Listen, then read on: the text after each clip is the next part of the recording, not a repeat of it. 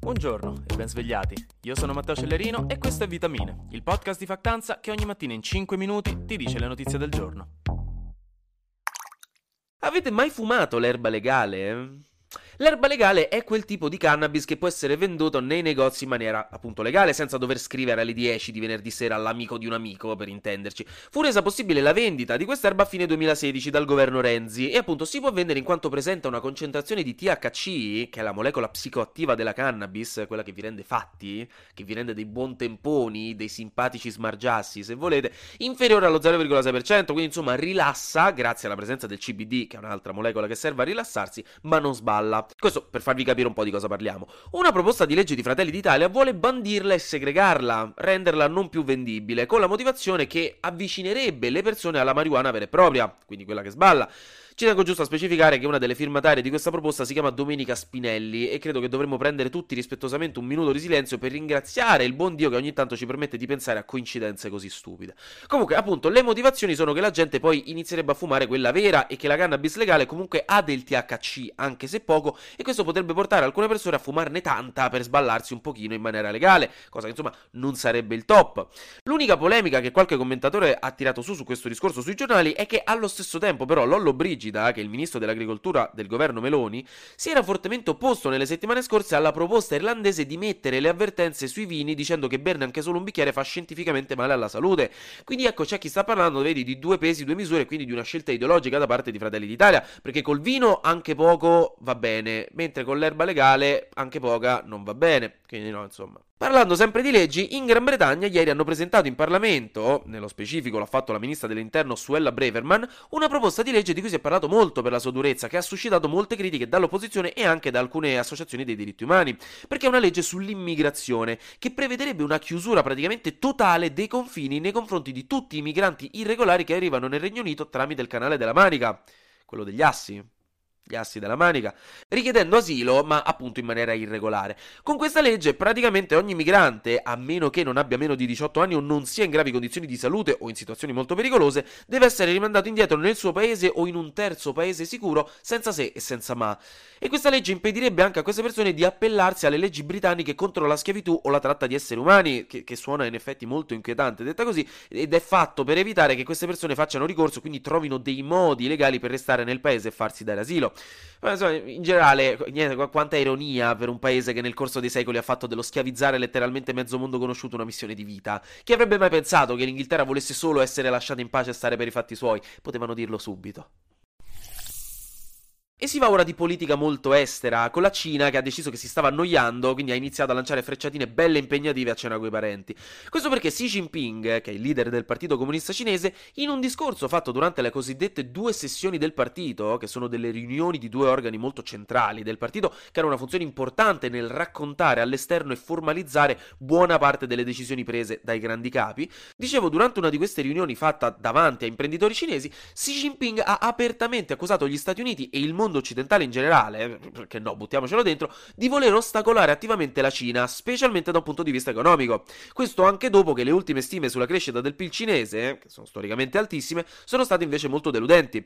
Xi Jinping ha detto che sarebbe in atto un piano occidentale di contenimento della Cina, ma la novità che ha fatto scalpore è che ha proprio fatto nomi e cognomi stavolta, mentre di solito la diplomazia cinese è più passivo-aggressiva delle cassiere della Conad, dicono sempre alcuni paesi quando vogliono criticare qualcuno, i cinesi non le cassiere, stavolta invece no, Xi Jinping non ne poteva più di tutta la falsità di questo mondo e ha urlato un grido di aiuto disperato.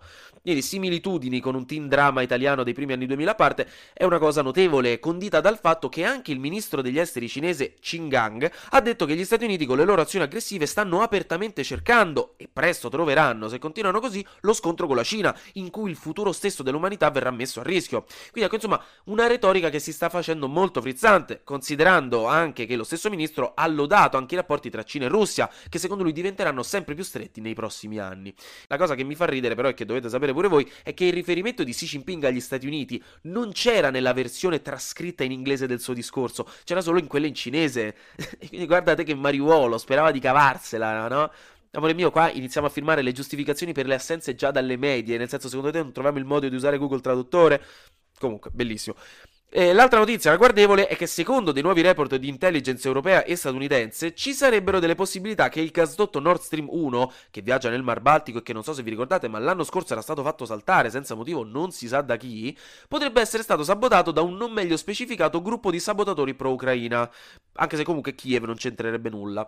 La Russia comunque ha detto subito che non ci credono, nel senso secondo il Cremlino sono stati gli Stati Uniti a farlo, questa è la loro versione ufficiale da mesi e questo nuovo report servirebbe solo a sviare l'attenzione discussione. Però chissà, insomma, per ora c'è una nuova teoria.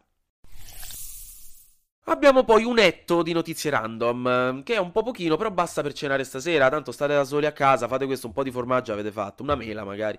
L'azienda HelloFresh ha deciso di smettere di vendere il latte di cocco che prende dalla Thailandia, dopo le accuse della PITA, che è l'associazione per la protezione degli animali, quella famosa in tutto il mondo, che l'azienda locale che gli prende le noci di cocco sfrutterebbe e schiavizzerebbe le scimmie per prenderle sugli alberi. Si tratta di una pratica, quella di utilizzare le scimmie per prendere le noci di cocco, effettivamente messa in pratica in alcune parti della Thailandia, soprattutto soprattutto nel sud del paese. Cioè, e onestamente, quanto deve essere infame per schiavizzare delle scimmie? Cioè, per amor del cielo, sono tanto piccole e carine.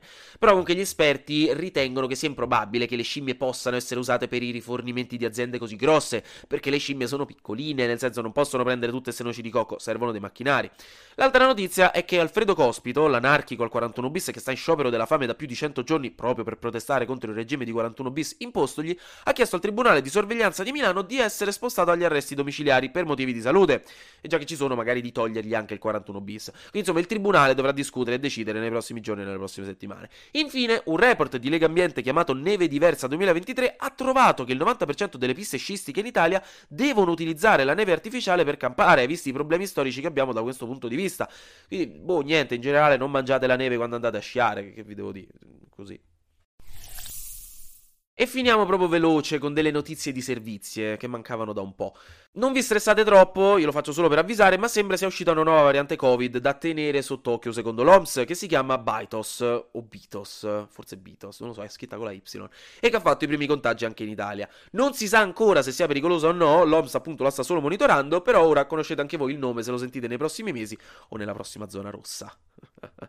Domani poi esce la terza stagione di LOL su Amazon Prime Video, ve lo ricordo se magari vi interessa, mentre infine oggi è la festa della donna, quindi tanti auguri mamma, tanti auguri nonna che mi ascoltano e ovviamente tanti auguri a tutte voi ascoltatrici oggi. Speriamo ogni giorno, non solo oggi, che ci possa essere un passo avanti per una vera parità di genere, però insomma comunque oggi godetevela raga, tanti auguri.